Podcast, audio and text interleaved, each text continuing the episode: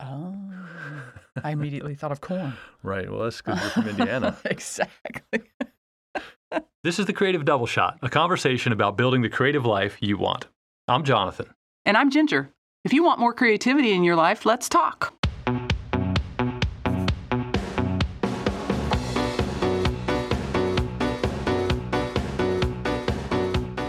Hello, and welcome to another episode of the Creative Double Shot. Welcome.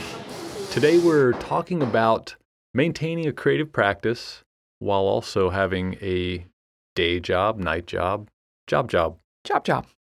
We're coming at this again with a little bit of experience in this realm. And uh, yeah, you, in fact, Ginger is Oh, just getting ready to start a job on Tuesday, as they say across the pond. Tuesday, when her schedule will be changing. Yeah. I- How's that feel? have a job. Yes, it feels exciting and a little scary. And I don't know, it feels like the right thing to do.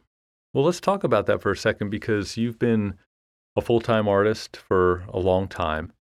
And there are certain pressures that go along with that as a result of going, well, this is my sole source of income and your desire to contribute fiscally to the family coffers that we have down in the basement in the treasury. And, uh, and yeah, so I want to go in the vault more often. that's right. When I'm going to bring home my stuff- pile of gold. take stuff out of the vault more often. Yeah. Um, and yeah, so let's dig into that a little bit and sort of Yeah, so I'm really interested in how this happened. I found a little something a couple of months ago, which was really funny. I had written things to forward my career or something like that, or how to Mhm. be more creative. I don't know. And I found this little list that I had made, and I had get a job with a question mark. your Oh. subconscious was like, no. exactly. And honestly, I've thought about this over the past, let's say, five years. I've thought about this a lot.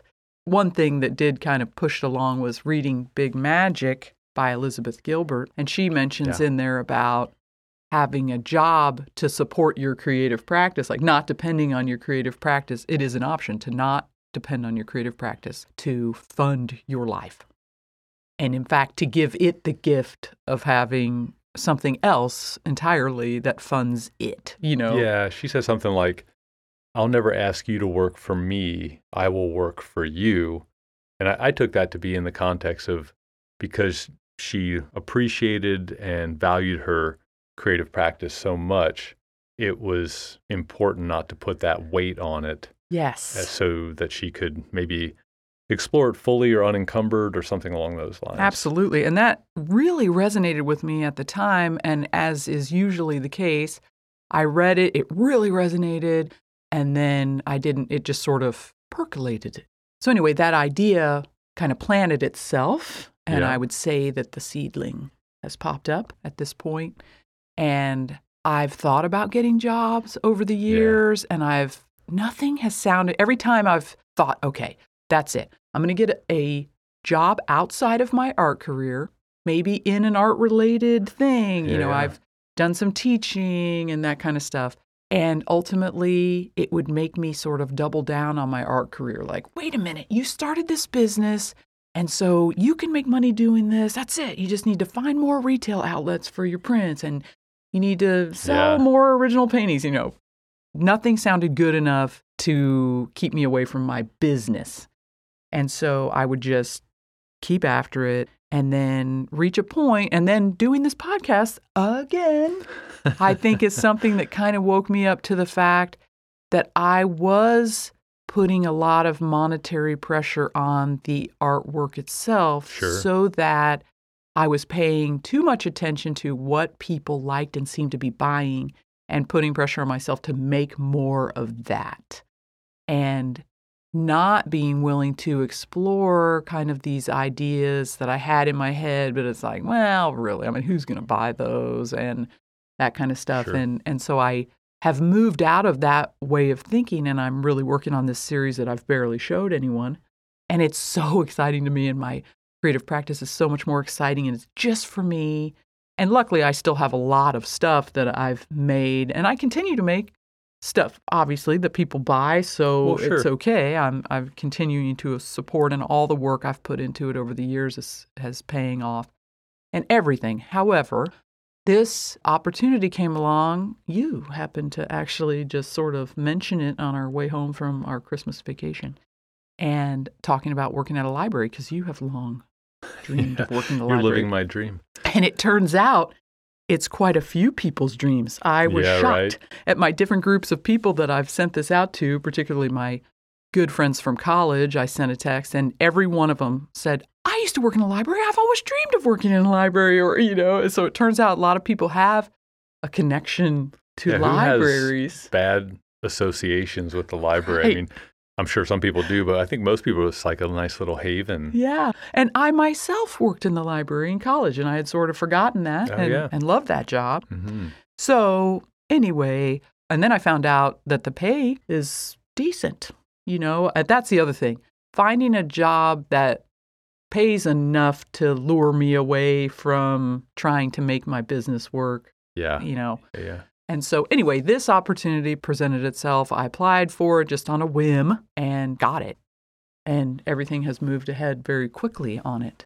And so it feels like this beautiful blending of being part of an organization I believe in because our public library system is fantastic and does all kinds Mhm. of wonderful things for the community. And so it's something that excited me enough that got me over the hump of COVID anxiety. Oh, yeah, sure, sure. Because sure. that was another issue of why I've been a shut in for. Well, right, years. and you're waiting for it. It's like, is it going to be get to a point where it's not going to feel like you're risking your life to go out there, and and uh, sort of does, you know? Yeah, we'll see what the next thing better. happens. But yeah, anyway, but yeah, it was enough that I wanted to jump in. And so I just find it, and, and this is another thing I'd like to talk a, about a little bit today, is this idea that you can have this idea in your head and you can think that you need to do something a certain way, and you're kind of, it has all these good reasons in your head that you're thinking of. when you're saying that, are you referring to your your art business or, Well, or getting? you know, that's a, good, good question. Yeah, both. Yeah, no, I didn't even think about it, but the fact is that I love making art, right? I love making art. Yeah. I love talking to people about art. I love Instagram. I've said this a million times. I love commenting on other people's art. I love having people comment on mine. I love the interaction and the communication.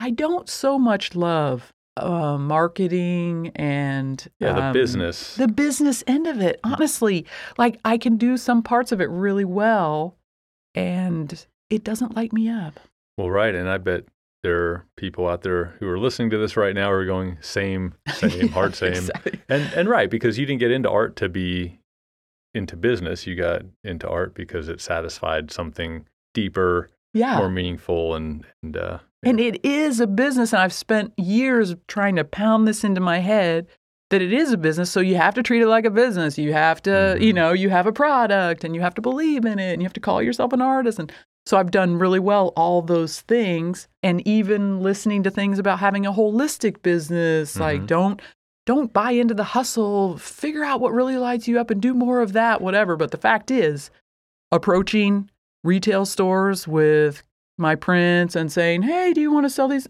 Just yeah, it's not just- that exciting to me yeah. I think of the uh, the places where you do have your prints in retail spaces, and most of those seem to come more from relationships absolutely than from you know door to door salesman type Yeah. techniques. as do almost all my art Right. sales.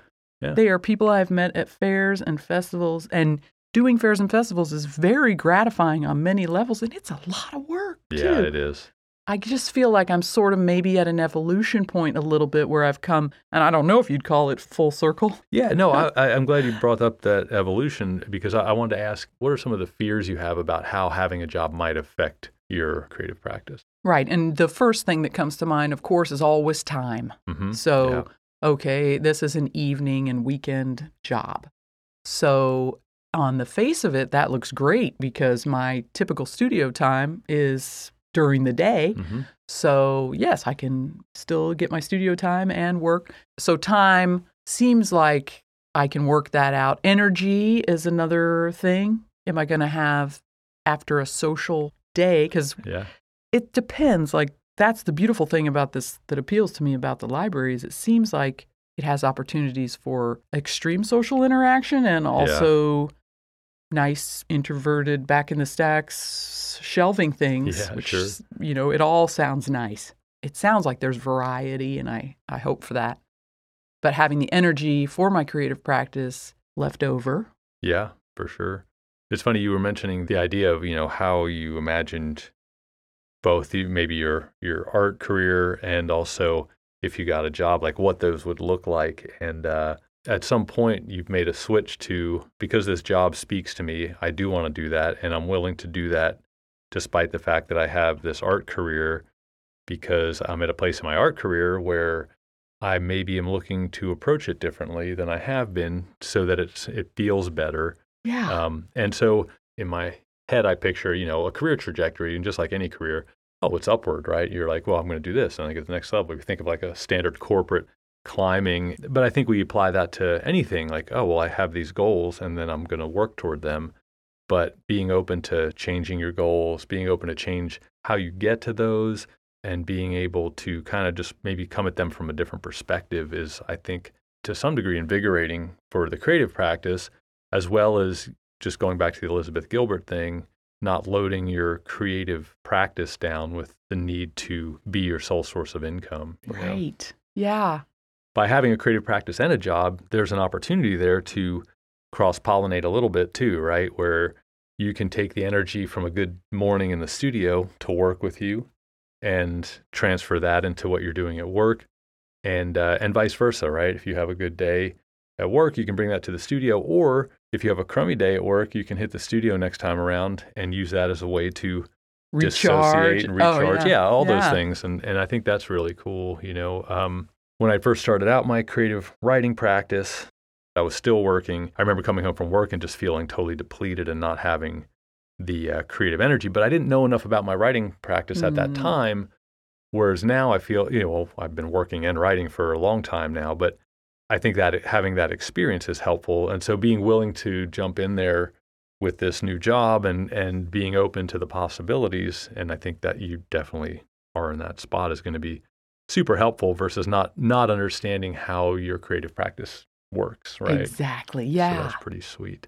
Because I write in the morning, I do find that those days that I get down here and I get my writing done and then I go to my work day, it feels a lot better than if I got up early and just started working because I have something to do or, you know, I have more work than can be done in an eight hour day. And it's always a constant evaluation of your time to to make sure that you're getting what you need because if you're if you just totally take the job and throw yourself into it and leave your creative practice behind, you're going to be vaguely unfulfilled or or pointedly unfulfilled, you know, as the case may be. And so, then of course you have family obligations and other things on Yeah. top of that and I think we also talked about the compression of time. Like if you only have two hours versus six hours or whatever, yes that the chances are, if you're if you're looking in terms of sheer productivity, like what can I do in two hours?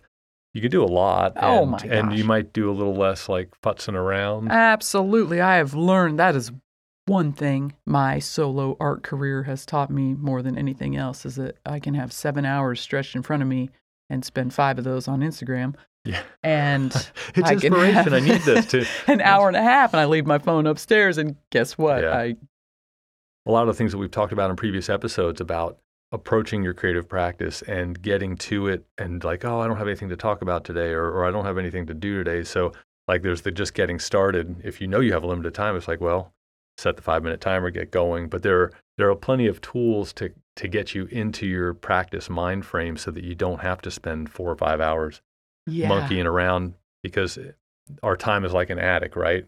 We'll we'll figure out a way to fill it up Ooh, and uh, and a lot of times we'll fill it with junk, exactly. and then someone's gonna have to clean it out. Boy, did we find that out a couple of years ago. Yeah, there are probably a lot of people out there who have careers who don't do a creative practice because they feel like they don't have enough time, and so this is sort of the reverse of what your experience is right now, where you're going from a creative practice into also a job. But this idea that you don't have enough time, and I think it applies both directions, that you'll find that if you look at how, you spend your time and you commit to doing things, you, you'll find time to do the things that light you up.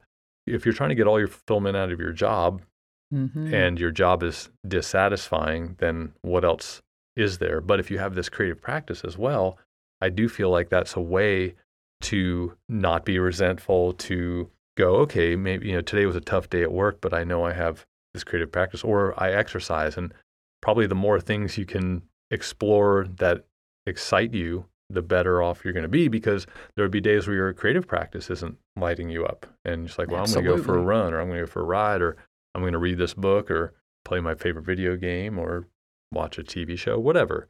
I was thinking about how in my family, uh, there's a term that we use for stuffing as much stuff into a day, a trip, an experience as possible, and it's called cramming.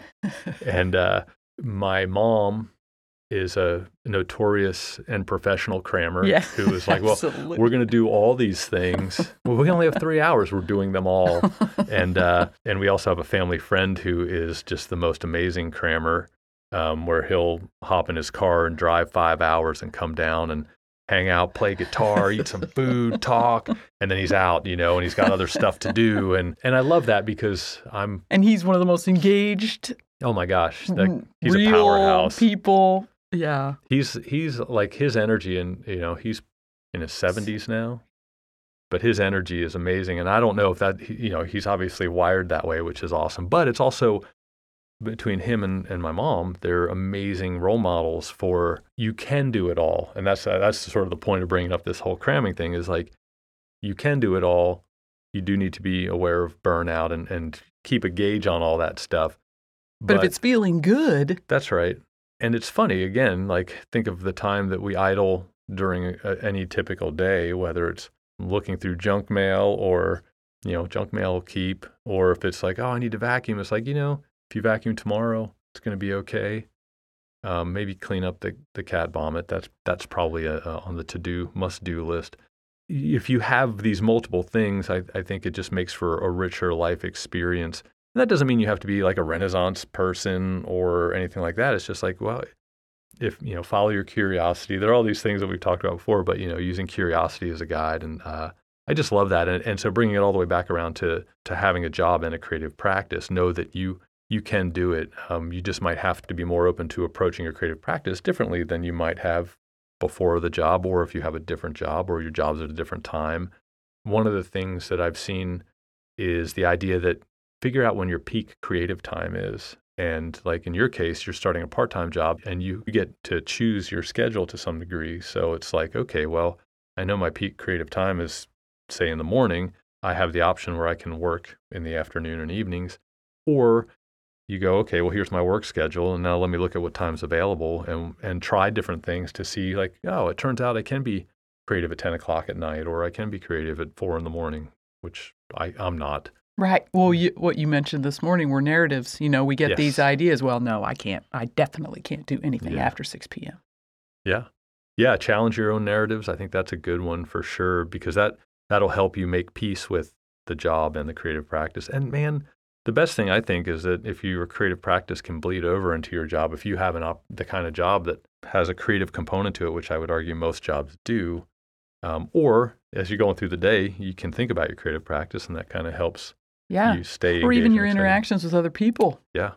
You know, One thing that I've found is uh, e- every day I have these check-in meetings with my team, the the development team. I work at a digital marketing agency, and and it's fantastic because a lot of times we'll either start or end the meeting with something that's totally unrelated, like, hey, what what books are you reading? You know, are there any cool articles? And and it's wild because you know we have people who are into 3D printing, you know, D and D miniatures or uh, augmented reality or creating apps or uh, looking into cryptocurrency or whatever. There are things that light those people up, and I think everyone really enjoys the opportunity to bring the stuff outside of work into work because I think it also helps us know each other better too, Mhm. which is kind of cool. Way back when, when I shifted from part time to full time, this is in 2012, I remember thinking that there's no way, I, like, how am I going to do this? And I was thinking back to when I first started writing and I was working full time at a different job and I'd come home exhausted and I was like, it's going to be just like that. I'm not going to be able to do it. I remember getting probably a little bit in a tizzy in my head about it. And that's when I made the conscious decision to start getting up early. It's like, okay, Mhm. well, it's quiet. Because I feel like once the day gets going, and even in the evenings, people are still trying to get in touch with you, whether it's family or, or sometimes work in Yeah. the digital The world. energy is different. it, it sure, really whenever is. when the world is awake. And so um, started dragging myself out of bed and I'm still doing it to this day. And now we both do it and it's really nice. And Um, that was even when we had a cat that was waking us up three times a night. And at the same time, we also had a young child. And uh, Ginger made a really good point that, you know, there was a perfect case where you have this, and it's going to sound awful, but you have this new intrusion in your life. So, you, you know, we had our life before the child and after the child. And it's like, oh, I have all these responsibilities now. And we still, how do we make this work? And we figured out how to make that work. And that's, I think that's the thing you need to give yourself most credit about is like you have the ingenuity to figure out how to make it. The question always becomes, you know, How bad you want it? that's exactly it. I remember getting wake up at six in the morning, just be lying there in bed. It's dark, it's cold, and that's the exact question I would ask myself: How bad do you want it? And I think at that time I was thinking of publication, but now I think it's just how bad do you want to be in To there? feel and, good. yeah, and, and and right. So so the the short of it all is you can make it work. I would argue that probably the majority of creatives out there have full time or part time jobs that have nothing to do with their creative practice and are functioning just fine and, and getting fulfillment. You know, there's always this idea that we want more and more and more, Mhm. but that's not necessarily what we need. right. Right. We need better and better and better is what kind of well, yeah, quality quality versus quantity, you Yeah. know. And uh, and I also would say that, you know, if you're not sure where to start, you start incrementally, right? And you kind of you can give yourself something to build on and you can see how it goes. And again, if it's not working, then you you don't just throw up your hands and call it quits. You're like, all right, well, that's not working. So what else can I try? So being open, being curious about how your practice might fit in with your workday, and uh, And I'm here to attest that 15 minutes a day on the ukulele, you really start to see some results. absolutely, yeah. And then 15 minutes might become 30 minutes, or it might become 45, or it might stay 15. So yeah, if you're thinking about getting a job, or you have a job and you want to do a creative practice, it's all available to you. The world is, in fact, your oyster. Get out there and shuck that thing. That's all for this week. Feel free to share the creative double shot with all your friends and family and neighbors and strangers. Anyone who might be a creative, Anyone, everyone. if they look at, if you even get a whiff of creativity in a person, send them to the creative double shot. And uh, we'll see you next time on the creative double shot. See ya.